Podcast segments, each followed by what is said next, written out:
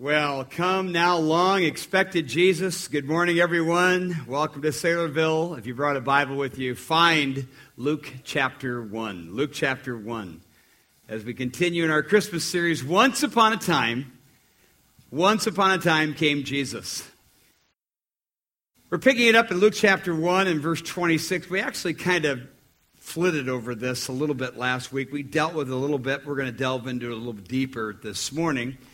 And so, beginning in verse 26, it says, In the sixth month, the angel Gabriel was sent from God to a city of Galilee named Nazareth to a virgin betrothed to a man whose name was Joseph of the house of David. And the virgin's name was Mary. And he came to her and said, Greetings, O favored one. The Lord is with you. But she was greatly troubled at the saying and tried to discern what sort of greeting this might be. And the angel said to her, Don't be afraid, Mary. You found favor with God. Behold, you will conceive in your womb and bear a son. You'll call his name Jesus. He will be great. He'll be called the Son of the Most High. And the Lord God will give him the throne of his father David. He will reign over the house of Jacob forever, and of his kingdom there will be no end.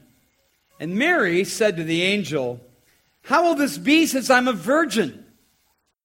The angel answered her, The Holy Spirit will come upon you, and the power of the Most High will overshadow you. Therefore, the child to be born will be called the Holy, the Son of God. Behold, your relative Elizabeth, uh, who uh, was called barren, I'm sorry, uh, in her old age, also conceived a son, and in his sixth month with her who was called barren. We saw that last week. For nothing will be impossible with God. Now let's say that together, okay? For nothing will be impossible with God. Now, I, I really want all of us to say this, so let's try it one more time, okay? For nothing will be impossible with God. And Mary said, Behold, I'm, I'm the servant of the Lord. Let it be to me according to your word. And the angel departed from her. Well, there's our theme. Once upon a time came Jesus. We're taking this from the fairy tales, the children's bedtime stories. Most of us grew up on one or another, or many of them, and some of you are reading them to your kids even as I speak. Not right now, hopefully, but uh, at uh, bedtimes and whatnot. They always have those bookends. Once upon a time, and they lived happily, what? Ever after. They also have a number of compelling uh, elements to them. Uh, there's always a good character and there's always an evil character in these stories. Often there is a contrast between poverty and royalty, such as Cinderella. And there's almost always magic involved or some, some kind of enchantment in the story. And finally, there's always the goal that the good person, the heroine, whoever this individual is, uh, they and their lover will meet up again. The damsel in distress will be rescued, and they'll go off and live what? Happily ever after. So once upon a time came Jesus. His story is not only true, as opposed to the fairy tales that are out there, but it has many compelling aspects. In fact, so compelling, this story, as we said last week, continues to invite us, even us who would call ourselves already followers of Christ. It is calling us, it's beckoning us to believe. And for some of you, to believe and receive.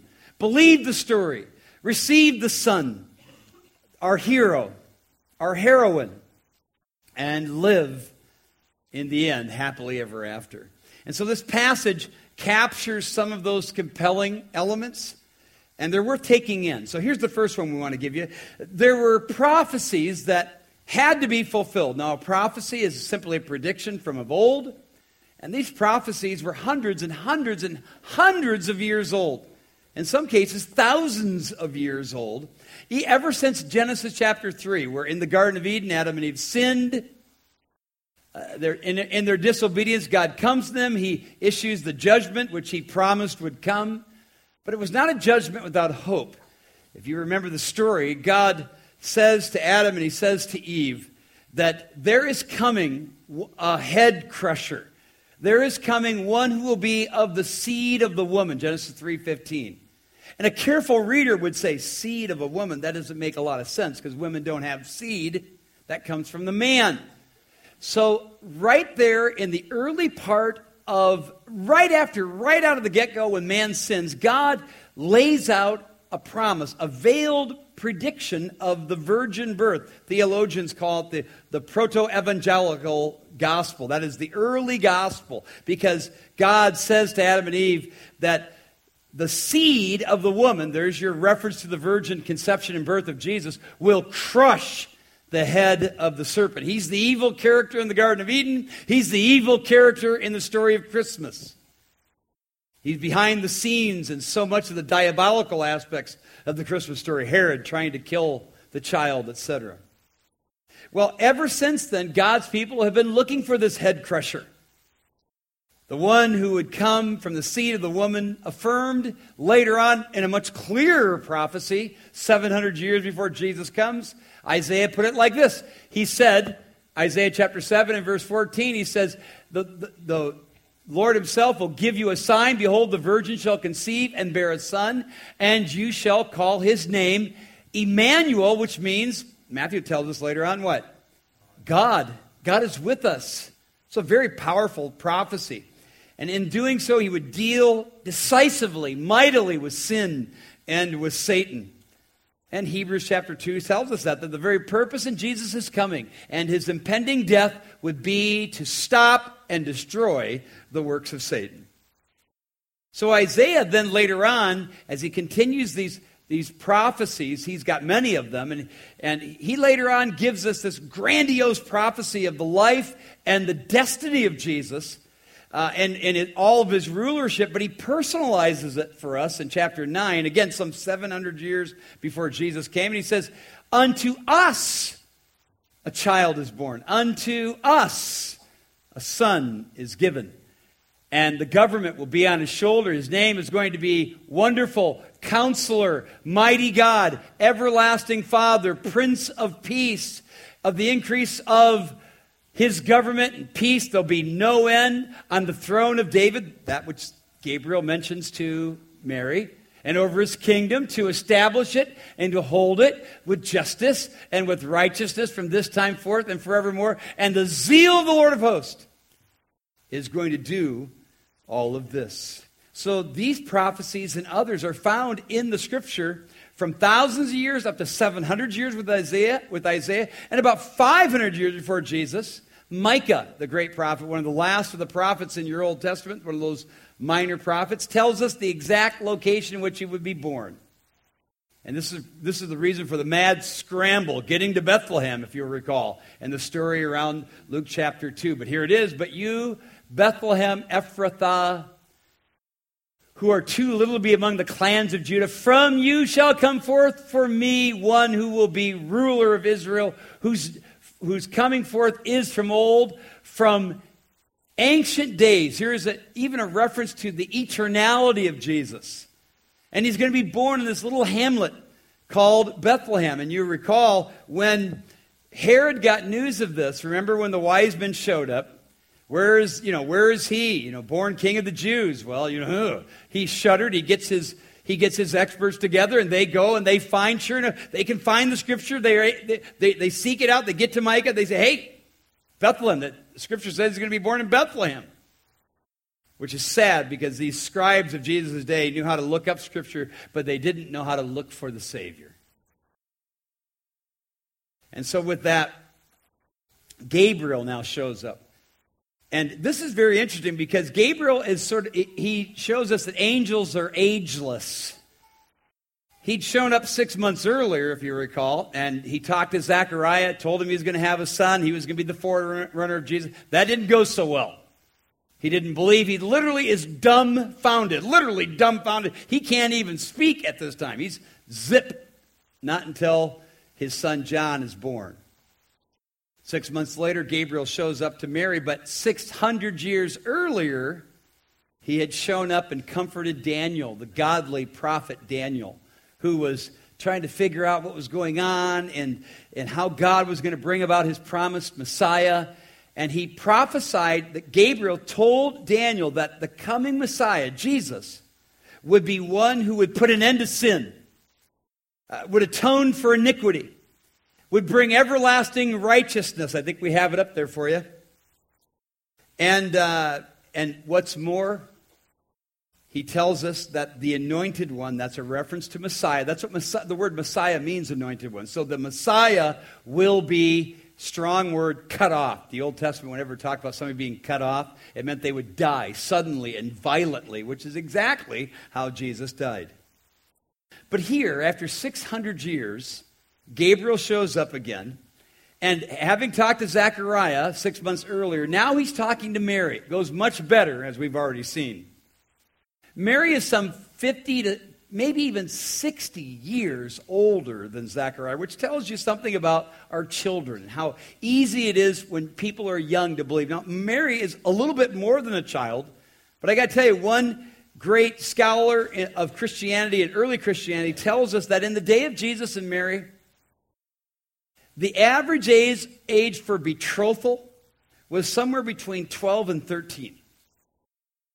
So at the I mean at the very most Mary might have been 14 or 15. She certainly wasn't any older than that. She's very very young.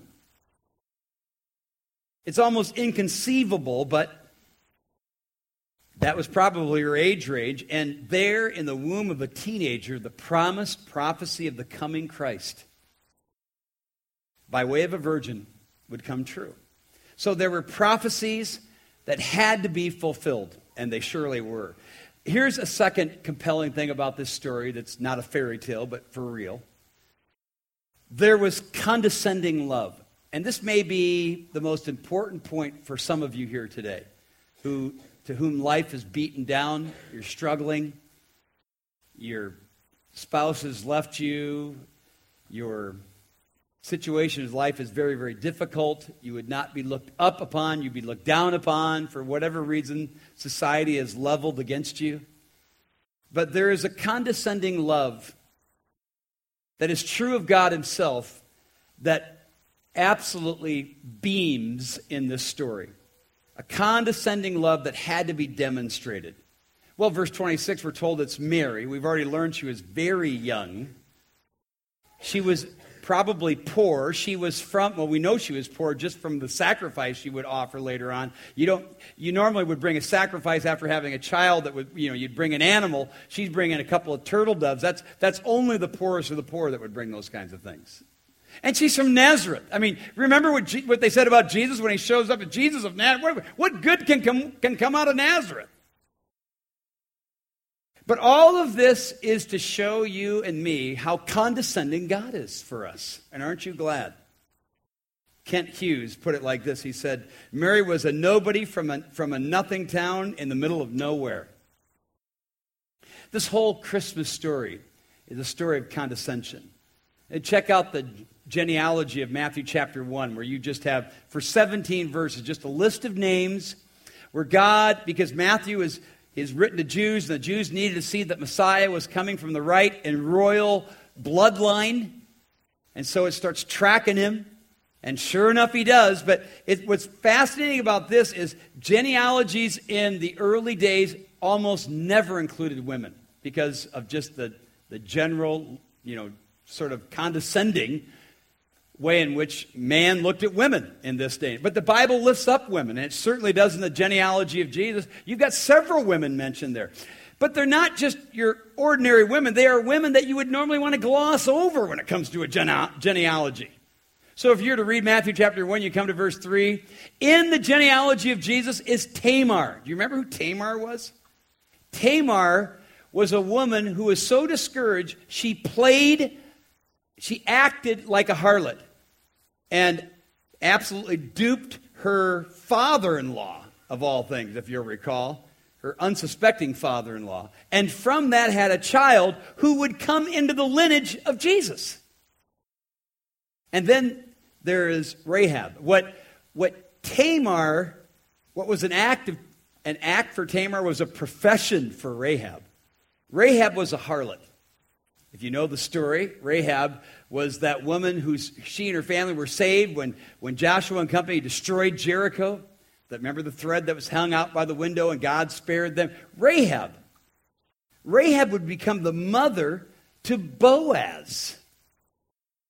And if you know your Old Testament, you know who Boaz was. Boaz would be, become the one who would accept Ruth's proposal. Ruth is also in the genealogy of Jesus. She's a Moabite. She's not even a Jew. And the, and the scripture made it very, very clear. Jews were not to bring Moabites into the congregation because of the way the Moabites treated the Jews. And yet there she is. Uh, Matthew chapter 1 and verse 6 in the genealogy of Christ. And then there is, I'm verse 5 rather, because the last woman, yet another woman that's mentioned is Bathsheba. She's called the wife of Uriah in Matthew chapter 1. But we all know who the wife of Uriah was. The wife of Uriah was the woman David committed adultery with. But there she is in the genealogy of Jesus. Because out of that adulterous affair, out of that sinful affair, came a marriage. And out of that marriage came Solomon. What is God telling us here?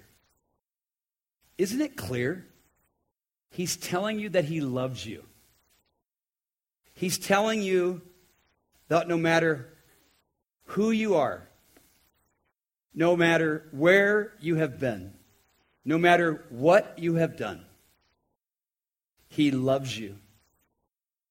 And He is a condescending God. God demonstrates His love for us in that while we were still sinners, Christ died for us. That's what this is saying. You might not be able to become part of Jesus' genealogy, but you can become part of his family if you place your faith in Christ. I was thinking about the condescending love of God the last couple of nights during this celebration we call Rejoice. 600 women here in two different nights, great testimonies and song. And in the middle of it all, Tanner Archer put together a little clip, a little montage of several of the women in our church that demonstrates the condescending love of God. Take a watch.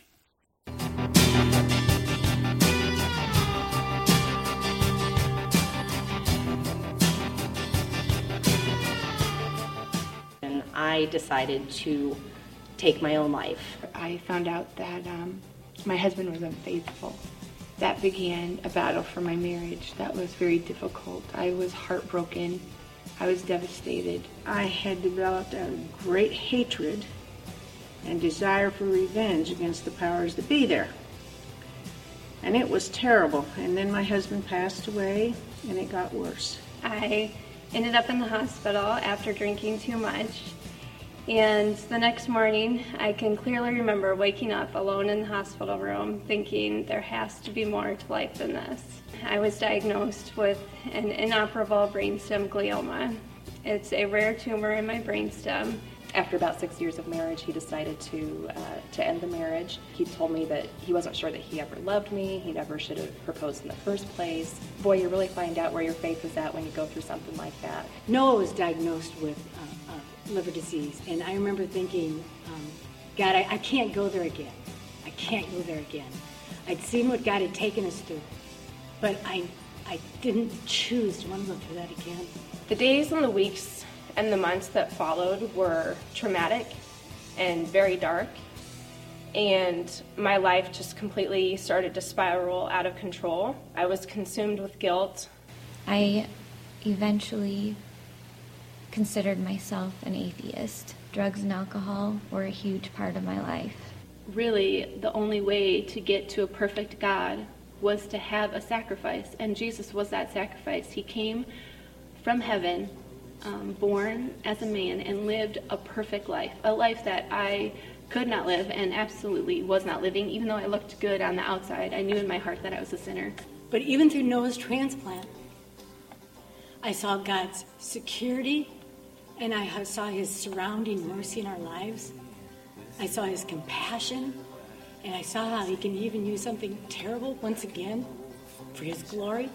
When Christ is all you have, you realize that he's really all you need. And I can say without question that that's where my relationship with with Christ really grew exponentially. I decided, you know, maybe I should change my ways. And I was sitting one evening in the house there by myself in the dark, and I thought, God, you know what? I have been filled with hatred. As Pastor Pat had said, I had a hardened heart and an unforgiving heart, and I needed to change things. It was the strangest feeling, it, like the weight was weighted off my shoulders, and I came out of the dark into the light. I soon came to understand that I was a sinner in need of a Savior, and I placed my trust in Christ.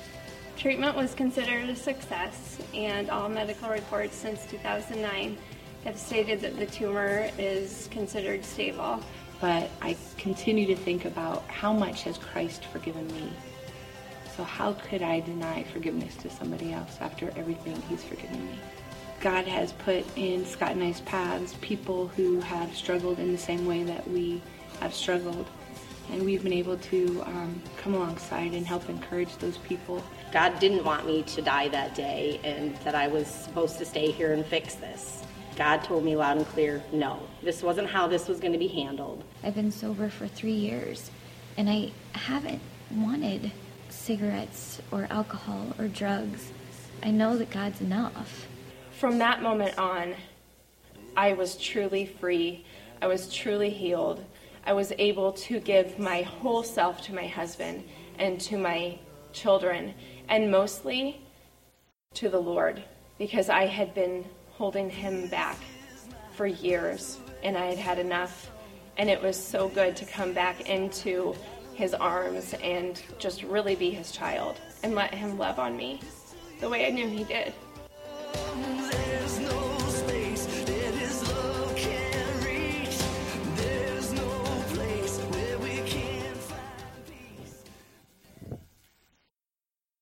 Well, there's your illustration of condescending love. God taking you right where you're at, putting hope in your life, and even if we didn't have all the condescending examples of God in the Christmas story, which we do, we have Jesus himself. Jesus himself is enough, isn't he? The Bible says, You know the grace of our Lord Jesus Christ. Though he was rich, yet for your sakes he became poor, that through his poverty we might be made rich. As we've been in fairy tale tales, there's always poverty and royalty laid side by side. Jesus had them both. He had royalty, he became poverty, all for us. All for us. When Richard Nixon, the President of the United States, talked to Neil Armstrong when he stepped on the moon and said, you know, one you know, small step for man, you know, one giant leap for mankind, and all of that, Nixon declared to a world that was just watching with bated breath that the greatest moment in human history is when man walked on the moon. Billy Graham was quick to respond. He said, With all due respect, Mr. President, the greatest moment in history was not when man walked on the moon, but when God walked on the earth. And it wasn't just the greatest moment, it was the humblest moment. There will never be a more humble moment in the history of this universe than when God became a man. I mean, just try to imagine becoming a worm or an ant or something like that. And then you and then we're not even we're not even getting there yet. So this story is all about God's condescending love to take us wherever we're at and bring us to heights we'll never ever be able to dream of to live happily ever after. Here's a third compelling element from the story there was a miracle that had to be performed. Now, this is all about the miracle. The angel comes to Mary, he announces that she's going to give birth to the Son of God. The prophecy of Isaiah chapter 7 and verse 14, the prophecy even before that in the Garden of Eden, demanded a miracle. A virgin having a child without a man being involved, that's a miracle. And those with a low view of God's word love to point out that in Isaiah 7:14 where it says behold the virgin will you know conceive and have a son. You'll call his name Emmanuel. They love to point out that the Hebrew word for virgin really can be translated young woman. And it can. That's a true statement. True enough. But when Matthew in Matthew 1 verse 21 when Matthew brings this up when he actually quotes from Isaiah he uses a Greek word parthenon for virgin which can only be translated virgin and so you, he goes out of its way, the scripture continually goes out of its way to prove that Mary was a virgin. In fact, Mary's own declaration, you saw it there in verse 34 how can this be? I, I'm still a virgin. I've never known a man. A little bit earlier in verse 27, where it says, it says, to a virgin. That's who Gabriel came to. There's the word Parthenon. It can only mean virgin. And if you go over to, uh, I rather Matthew chapter one, which gives Joseph's view, the royal view, there in this genealogy. I, want, I pulled up a couple of verses just for you to look at. Matthew chapter one, it says, "And Jacob, the father of Joseph, the notice how Joseph is described. Joseph, the husband of Mary, of whom Jesus was born." Notice the very, very careful biblical wording here. Those of you who love grammar, you grammar lovers, that, that phrase of whom there is referring directly to Mary. It's a, it's a feminine, singular, relative pronoun, which basically means that Jesus came from Mary only. And then you've got the next verse we've got up here. Uh, okay, now the birth of Jesus took place in this way when Mary when his mother Mary had been betrothed to Joseph, watch this, before they came together, she was found to be a child of the Holy Spirit. There's the miracle, again exploited.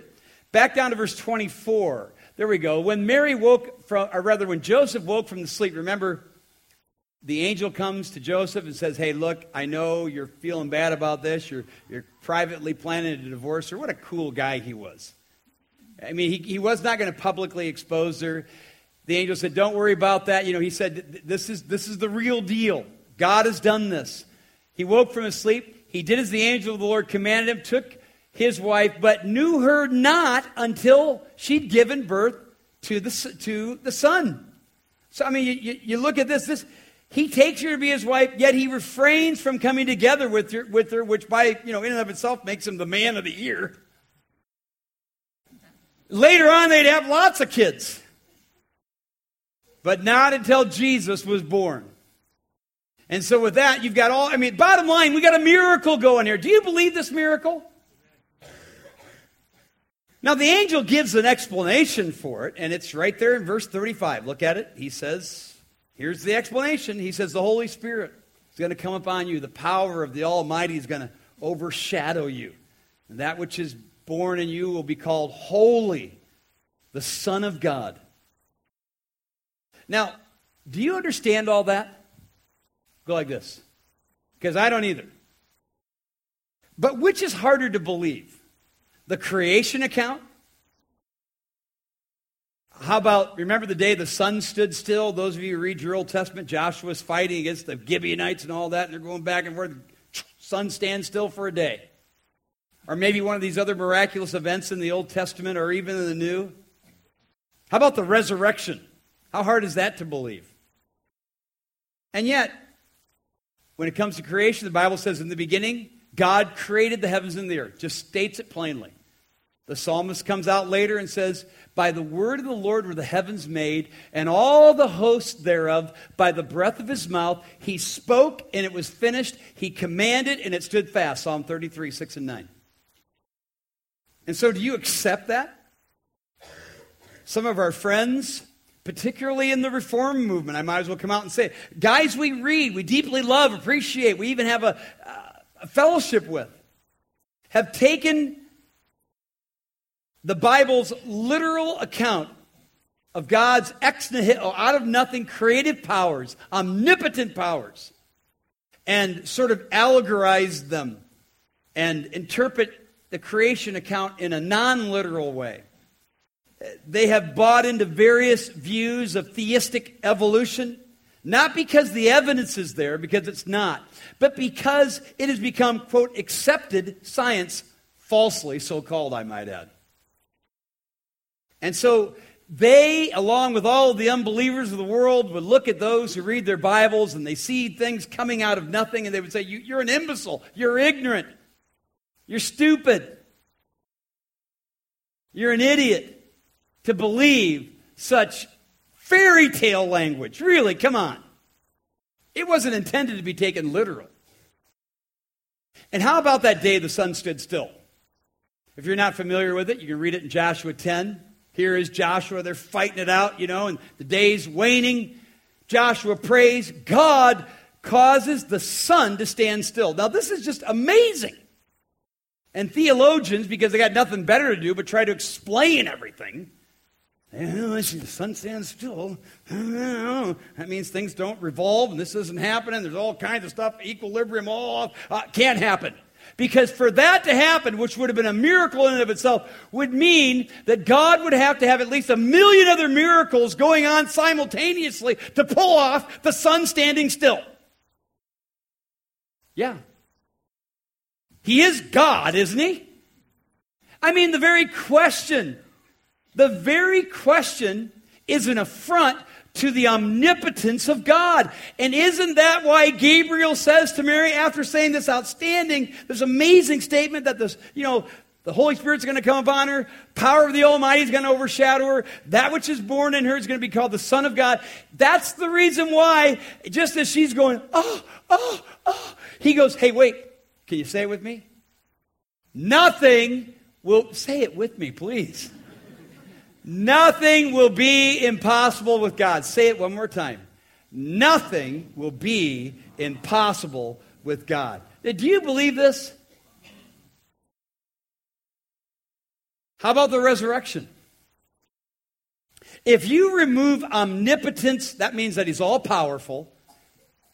If you remove omnipotence from God, then you are forced to find explanations to the extraordinary events that take place in the Bible. I like what the old Anglican bishop J.C. Ryle said faith never rests so calmly and peacefully as when it lays its head on the pillow of God's omnipotence. So, what happened here? So, what happened here? Are you ready for this? I don't have a clue. But I believe it. I believe it. Like Mary. Let's just be servants of Jesus and say, You're omnipotent, God. Not a problem for you. You can defy nature. You can defy the natural course of events. And that's exactly, that is exactly what he did. Which is interesting to me, by the way, that most of our friends in the movement I alluded to earlier, most of our friends accept the virgin birth account which is interesting to me, even though it, it's just as impossible as creation or making the sun stand still or some other extraordinary event or the resurrection. And I praise the Lord, they actually believe it. But they're pick and choose. The other day, my wife and I had the privilege of speaking to the Saylorville youth. And it all started with a Q&A session. We had a great time going back and forth with them. And one of the questions posed to me was, Pastor, what do you consider what do you consider the most dangerous thing that the church faces today? Great question. And I had to think about it for a little while. And here's my answer, and I'm sticking to it. The most dangerous thing that the church faces today is the infiltration of so called men of God who speak like, who talk like they're Orthodox, who say they believe the Bible is the Word of God, but they sort of handle it like a hot potato. They don't want to, they don't, they just sort of flit around the truth. They don't preach the truth. They don't preach the gospel or just sort of every once in a while accidentally stumbles, you know, out of the pulpit. And you've got churches today that are claiming to be truth bearing churches that are not bearing the truth. That's dangerous. That's very dangerous. And then there are those who unwittingly undermine the truth of God by explaining away miracles. For crying out loud, what use is a miracle if I can explain it, right? I love what G.K. Chesterton said. He said, The riddles of God are more satisfying than the solutions of men.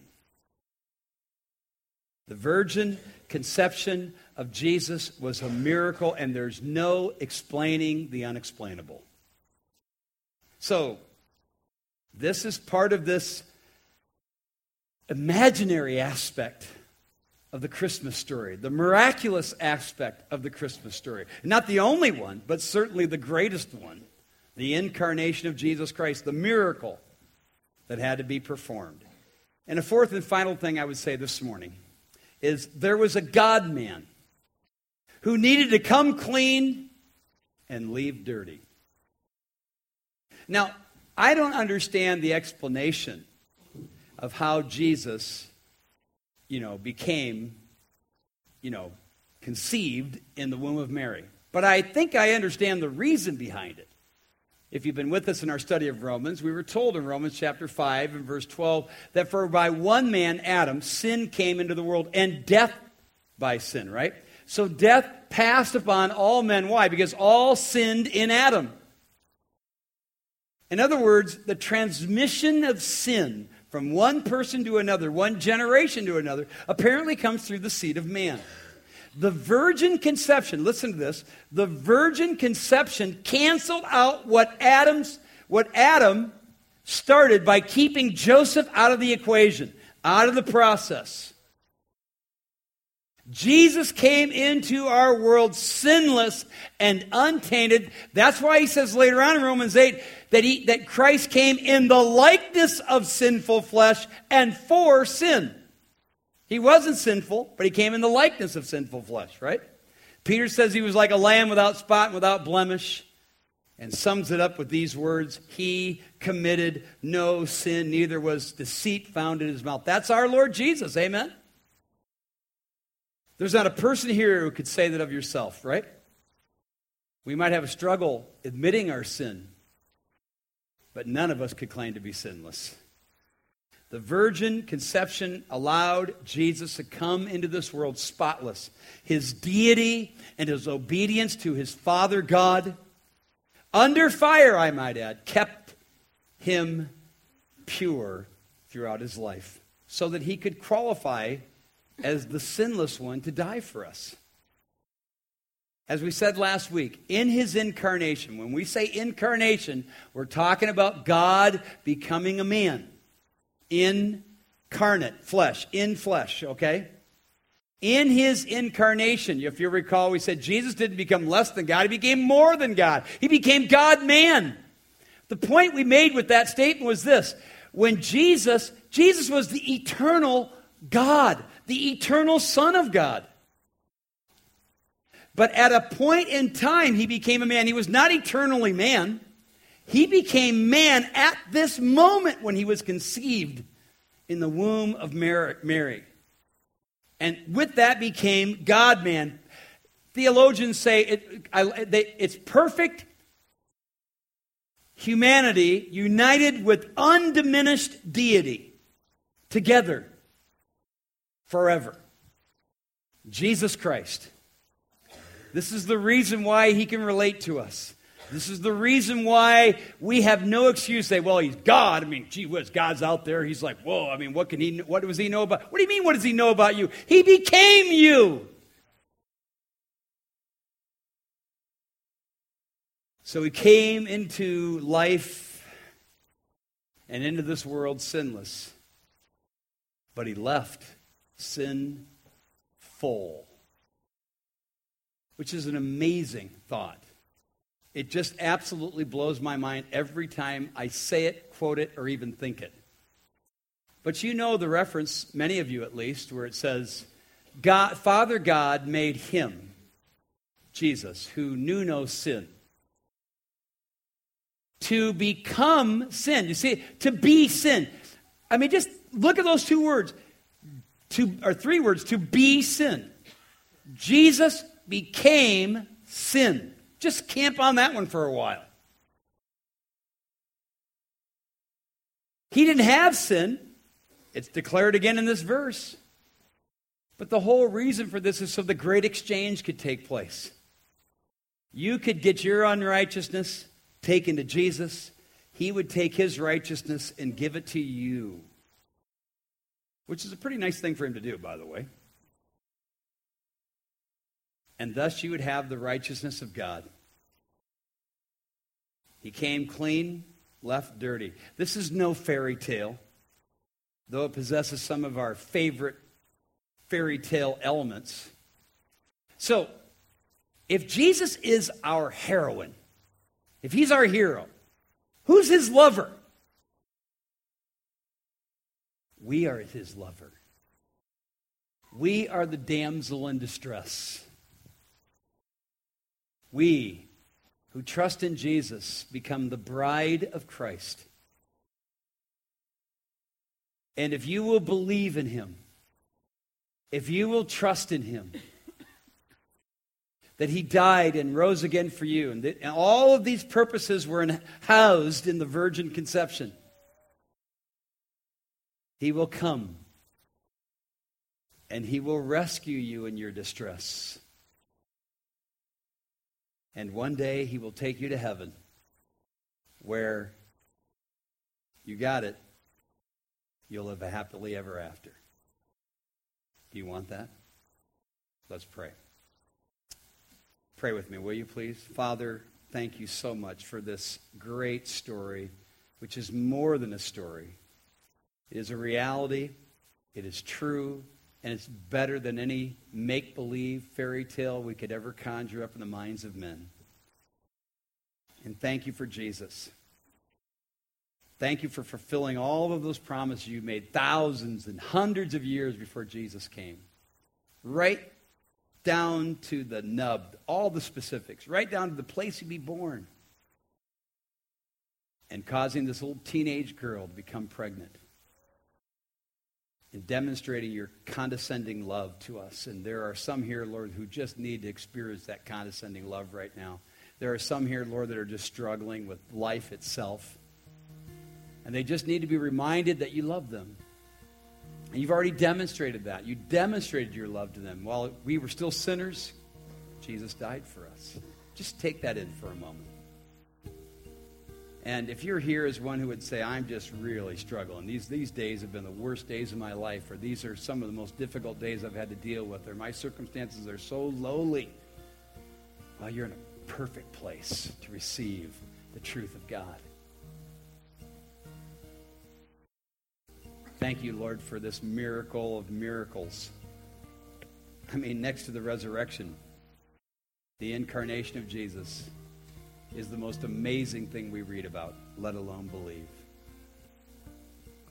And we thank you, our Father, for his great humility that he would come into this world clean, but leave with our filth upon himself. And we're thankful, Lord, it didn't remain that way because the grave couldn't hold him. He rose victoriously, gloriously, in a most holy fashion. And as the story repeatedly tells us to believe, I pray that someone here today would believe. If you would say, That's me, I, I, I'm lost, I'm sinful, I believe, I believe this. I want this. I receive this. I receive Jesus. Would you just say that in your heart right now? Would you acknowledge your sin? Would you tell God you're sorry? Would you believe that Jesus who came into this world perfect, died for you, and rose again. Will you do that? And follower of Jesus, would you love him a little deeper today as a result of his great love for you? And we'll give you the glory for these things, Lord, in Jesus' name.